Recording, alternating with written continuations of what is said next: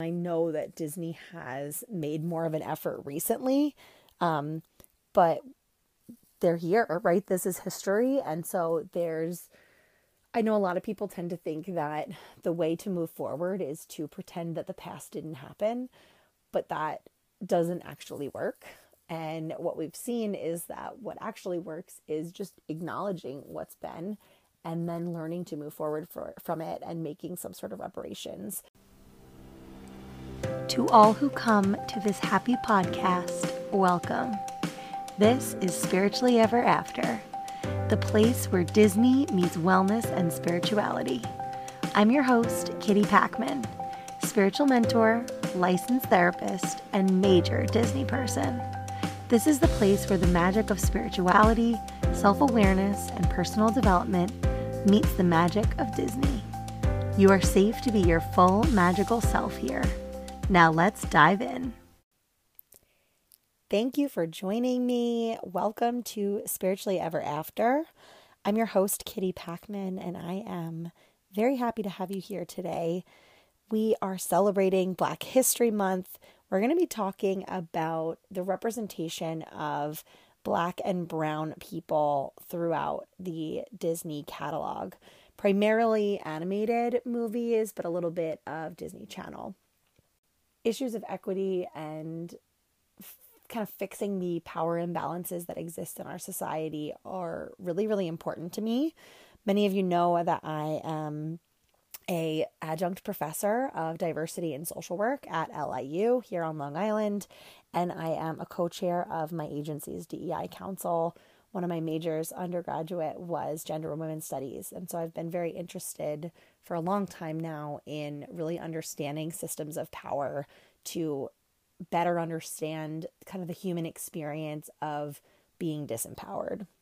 So, I'm definitely not going to shy away from saying the things that I want to say, you know, especially when they are controversial, when they might be critical of the Disney company, because to me, it, I always see any sort of feedback as the potential for growth and really as a means of collaboration rather than as criticism. So, if you are not here for hearing what I think is not going well in the Disney company, then maybe this is not the episode for you. But if you're interested, I invite you to stay. Something that was brought to my attention a few years ago, back in 2020, right after George Floyd's murder, was the importance of, as white allies, expressing our own beliefs and talking about our experience as opposed to just amplifying the voices of black and brown people in our lives.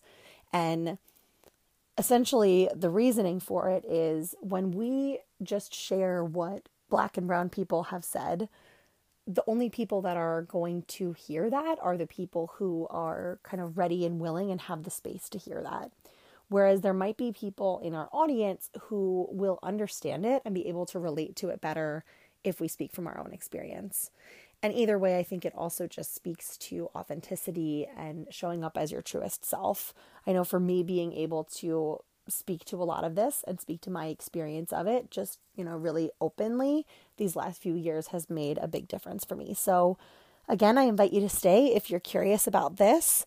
And yeah, so I mean, diving right in, it's really no surprise that Disney has not been the best at representing black and brown and indigenous and, you know, AAPI characters or cultures throughout time. They definitely have been making more of an effort the last maybe 10 years or so, but they're definitely still very behind. So, before I did any sort of research for this episode, I was only able to name nine animated black characters. And I know a lot of Disney characters. So this sort of blew my mind just listing them out. And there were a few that I missed, but honestly, I really got most of them, which is so sad. Nine, that's under 10 characters, right? When you think about how many white characters there are, it's pretty crazy. Um, and a big chunk of them are all from Princess and the Frog, right? So we have Tiana, Tiana's played by Anika Noni Rose. She was also in Dreamgirls and she was in the show Maid. If you watched that, that was kind of cool for me. I watched that show and heard her voice and recognized her voice. And I'm watching and I'm thinking, I know this voice. And I got it and thought, like, oh my God, is that Princess Tiana? And I looked and it was. So that was pretty cool. Uh, we have Prince Naveen, also from Princess and the Frog, who is not played by a black man. I believe he is South American, the person who plays Prince Naveen, but I do know he's not black. Y- Eudora, who is Tiana's mom, who is played by Oprah Winfrey. This blew my mind. I didn't know this until I was doing the research for this episode. And when I saw that Eudora was played by Oprah, I couldn't believe it because while Eudora is sort of a main character, considering she's Tiana's mom, she really doesn't actually have that many lines and is not that big of a presence in this movie. So the fact that you have someone as famous as Oprah playing such a small part is just it's crazy to me. But again, it speaks to if there's only 9 or 10 parts to choose from total in all of Disney movies, you, know, kind of take what you can get. Again, Oprah is one of the most famous people in the world. It's crazy. But so that's our third. Our fourth is Dr. Facilier, who is the villain from Princess and the Frog. Then we have the guy from Soul. His name is Joe Gardner. He's played by Jamie Foxx. We have Combat Carl from Toy Story, who is played by Carl Weathers, which is so fun because if anyone is a Arrested Development fan, there's a whole Carl Weathers thing in it that I love. Um, the girl from Atlantis, her name is Kida. I never saw that movie, but I did remember her. Um, Yzma, who is voiced by Eartha Kitt, another very, very famous star. And then Lieutenant Matthias from Frozen 2, who is voiced by Sterling K. Brown. So those were the nine that I was able to remember. The ones that I forgot were Frozone, of course, voiced by Samuel L. Jackson. I couldn't believe that I forgot Frozone. And Cobra Bubbles from Lilo and Stitch. And then people had Antonio Madrigal um, slash some members of the Madrigal family in general um, because they're sort of dark skinned Colombian. So, so even if you count all of them, we're still under 20 characters and really i would think it would be closer to about 11 to 12 depending on which of the madrigals you would consider um, to be black it's just crazy. Again, if you think about the hundreds of white Disney animated characters compared to, you know, 11 to 12. Um, and then there are definitely a few animated animals that are voiced by black and brown actors. We have Mufasa, Sebastian, Scat Cat, the friend of O'Malley Cat. Um, Whoopi Goldberg voices one of the hyenas in The Lion King, Shenzi. Mushu, of course. Um, Simba's singing voice, young Simba, was voiced by Jonathan Taylor Thomas. Um, but I don't know if it's that Jonathan Taylor Thomas wasn't a good enough singer or that they just didn't think that the black actor who voiced all of the singing parts for young Simba could handle the acting parts. They wanted a big star. Um, so only the singing voice for The Lion King is a black star and then one of the female trolls from Frozen, Bulda. So again, for me to only be able to think of again less than 20, it was 16 characters total that I was able to think of that are, you know, played by black actors and or are, you know, represented as black characters is just mind-blowing. So, as much as they are making the effort recently, clearly it's not enough because that is a really, really small number. And again, a big chunk of them are in of just a few movies. So definitely needing in general more representation and better representation of black and brown characters. I had read an interesting article while I was preparing for this episode that talked about how a few of the black Disney characters, and again, not that there's that many of them, but a few of those that are black are transformed into something else during the movie. So sometimes it's transformed into an animal, like Tiana and Naveen turned into frogs, or into some other sort of non human form. So, like in Soul, Joe Gardner is, um, you know, spoiler alert, there's he's turned into sort of like a, a spirit, takes over his body. So it's indirectly or subconsciously perpetuating this racist ideology that Black people are less human or less worthy than their white counterparts. So there are definitely examples of times that Disney kind of directly contributed to the system of white supremacy. And then there are lots of examples of times where it was just sort of like guilty by omission by not including more black and brown characters, it kind of just perpetuated this ideology that whiteness is correct or is the norm. But there are a few key examples of times that Disney kind of directly contributed. So, obviously, number one is Song of the South. There's been a lot of talk about this lately because of Splash Mountain closing and turning into Tiana's Bayou Adventure, which I am so excited about. For those who don't know, Song of the South is a movie that was produced and now it's really, you actually kind of can't find it anywhere. Um, Disney has stripped it from, you know, it's not on Disney Plus, it's not on any of the places that you can normally find uh, things from the Disney Vault. And it basically focuses on this character. He's a black man, Uncle Remus, and he is basically telling stories, the stories of Brer Rabbit, um, that are basically talking about kind of like how to get by and survive on the plantation. And it basically kind of like normalized and almost idealized the Reformation South as if freed black people miss slavery. So just there's a lot wrong with it and just a lot, a lot of stereotypes.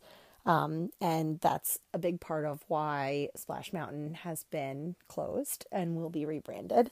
And again, I am super excited about it um, because it needed to happen.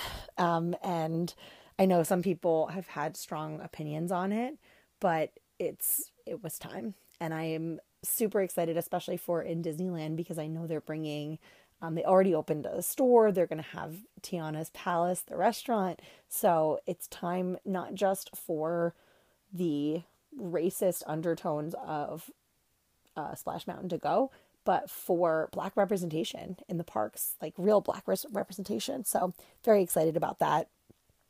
The second example for kind of like clear white supremacist or kind of like racist ideology in Disney movies is in Dumbo when we see the crows, and one of them is named Jim Crow. So, for those who don't know, Jim Crow was the system that was set up to basically continue racist and, you know, basically slavery type ideology throughout America, even after slavery had been, you know, supposedly outlawed for a long time. Um, and these crows are kind of widely accepted as a step and fetch it jive, talking African American comedy act, like just really kind of um, making fun of black culture and black people. And then the last example that I found for kind of like clearly racist or clearly problematic uh, components of old school Disney animation were the black centaurettes in the pastoral scene in Fantasia. Again, just contributing to the idea that black people are less than or are not human. I would be curious to hear what examples you have because I'm sure there are tons that I don't know of. Um, but these were the first few that really jumped out. And again, I know that Disney has made more of an effort recently, um, but they're here, right? This is history. And so there's I know a lot of people tend to think that the way to move forward is to pretend that the past didn't happen, but that doesn't actually work. And what we've seen is that what actually works is just acknowledging what's been and then learning to move forward for, from it and making some sort of reparations. Um, you know, specifically, the example that's coming to mind is with the Holocaust. So, I had recently gone for a tour at the um, it's a tolerance center and museum and Holocaust Museum on Long Island, and we got this amazing private tour. And what what they explained was Germany has largely taken responsibility for the Holocaust and has acknowledged it and that you know teaches about it in school and talks about the fact that we can never let this happen again and doesn't try to pretend that it didn't happen or doesn't try to minimize their involvement in it. I think there's a lot that we can learn from that when we speak about slavery and a lot in American history that, you know, to this day, right, the systems of white supremacy that make black and brown people that much more likely to end up in prison, that much more likely to end up in poverty, that much more likely to end up with XYZ reasons for them to be in these underserved and under resourced groups that then consistently have worse off you know life outcomes because just because they're black and just because they're brown so i did want to include some examples of things that i think disney has kind of done right more recently So the first thing that came to my mind was Disney Channel. That I feel like there's actually a few examples of Disney Channel shows that did have really positive representation of Black families and specifically of Black women. So the first one is The Proud Family. That's So Raven. We had Cheetah Girls and Doc McStuffins. Those were again just the ones that kind of came to my mind, but they all felt like, again, like real women and not just, um, you know, the way that sometimes when a company tries to kind of backtrack and make, uh, you know, fix what's been done, they kind of like go overboard and have them be this like angelic perfect character um, and then they don't feel real. I think this um, all of those characters are are really authentic and feel really genuine and like people you would really know in your real life. It's again it's not even like any of these really directly push a very controversial narrative or anything like that um, but they just really centralize black voices and black families as a normal voice and as a normal family on American television. So I feel like all of them were were huge for at least for my generation growing up. And then for recent animated movie representation, we have Princess and the Frog. Again, it feels like how can we not talk about it, even though it's not that recent. It came out in 2009, which is somehow 14 years ago. Don't I don't understand it. I really don't. Uh, but if you think about this, right, this is more than 70 years after our first Disney princess, Snow White and the Seven Dwarfs. And so it took Disney 70 years. And again, since then, we've only had one black princess. Um, so it, it's not enough, but it's a great movie. The soundtrack is amazing. I know I've talked about it already a bit on the podcast, but this movie for me when it first came out. I don't even think I had seen it when it first came out. It came out the year that I uh, graduated from high school, and so I wasn't super into Disney at the time. But when I finally did see it, I just fell in love. I love this soundtrack. I love Tiana. I love that she is not at all focused on finding a husband. She has a much bigger goal at, and of course ends up getting getting all the things in the end. But um, I just think she's a great she's a great character. But something that I had seen again as I was doing the research for this episode pointed out that Tiana wasn't born into wealth like most of our other princesses. And she, you can see she's not living a very wealthy life. And she is working not one, but two full time jobs. She's basically working around the clock. So, definitely very different from the life they've portrayed for our other princesses. Even if you compare, right, with Cinderella, who, of course, we see doesn't have a lot throughout the big chunk of the movie, but first of all, Cinderella was born into wealth, right? And that was taken away from her. And yes, she's working, but she's not working two jobs and it's not, it's different. But again, um, I think there's something to um, seeing Tiana working as hard as she is. Um, but it kind of buys into that like hustler mindset that um, that I know I try to move away from of just not feeling like I need to constantly be in the grind. But there is something cool about seeing a princess be doing that, and um, yeah, so I, I love Tiana, and like I said, I am really really excited for Tiana's Bayou Adventure. It's it's long overdue, so I'm very excited. Another more recent one that again has sort of black and brown representation is Encanto. So obviously I've spoken at length about Encanto on this podcast. I love this movie. I love that specifically speaking to, you know, this episode that the Madrigal family are different shades. They're not all just the same shade of brown, right? Some of them are much lighter skinned, some are darker skinned, but we do see a, a range in that, which is really nice again, I've spoken a lot about this movie, so I'm not going to go too in depth in here, but they just did this movie really well. They really learned about Colombian culture and they made sure to, you know, to have all the details in place. So I love this movie and I love that it, again, has that brown representation. And then we have Soul. So Soul is about this guy, Joe Gardner. He is a music teacher and a pianist and a black man. And um, again, I don't want to give too much away about the movie, but he for a big chunk of the movie, his body is inhabited by a spirit who is called 22 and played by Tina Fey, who is a white woman.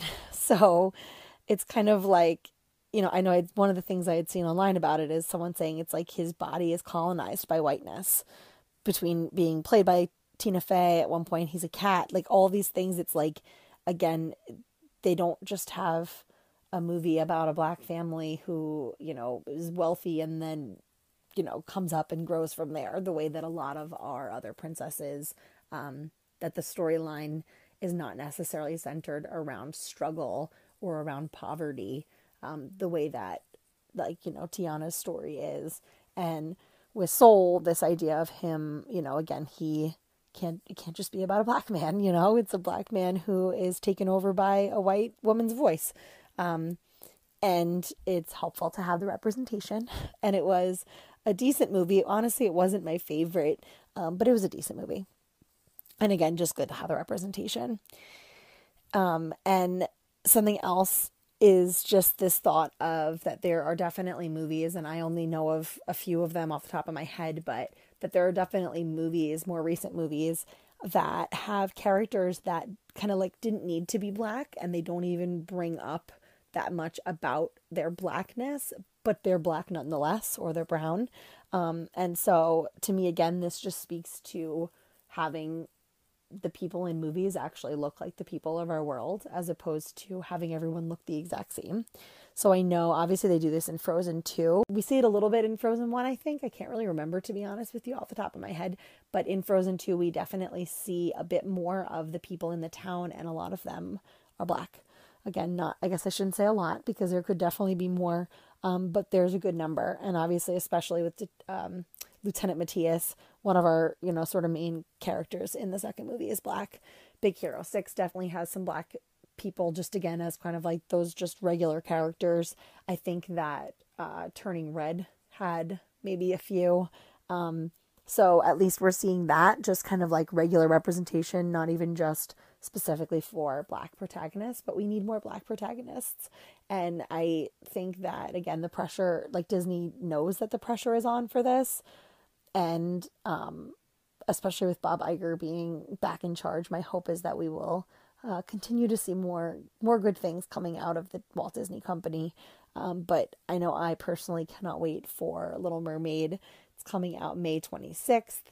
I um I might actually have to go see that in the movies. I haven't been to the movie theater in so long and it's just not my thing, but I might have to see that one in the movies just because I can't wait. So, let me know what you think about this episode. I'm very curious to hear your thoughts and let me know what I forgot because I know I definitely forgot things and I would love to have this be an open conversation to learn because, like I said, I see any sort of feedback like that as uh, really beneficial for my growth and potentially then for me to be able to share my experience with others that they can grow too. So, if you want to get in touch with me, if you have feedback about this, you can message me on Instagram. My handle is spiritually underscore ever after or I'm Spiritually Ever After on TikTok. If you can leave a review, we would love to see what you think. Um, and yeah, get get excited because we have some fun things coming up for future episodes. And as always, if you are interested in being on the podcast, shoot me a message. I would love to talk to you about that. All right. Well, until next time, we will see you real soon. Thank you for being here and listening. If you loved it, leave a review and or share and tag me. I would love to connect with you. I'm spiritually underscore ever after on Instagram and spiritually ever after on TikTok. See you real soon.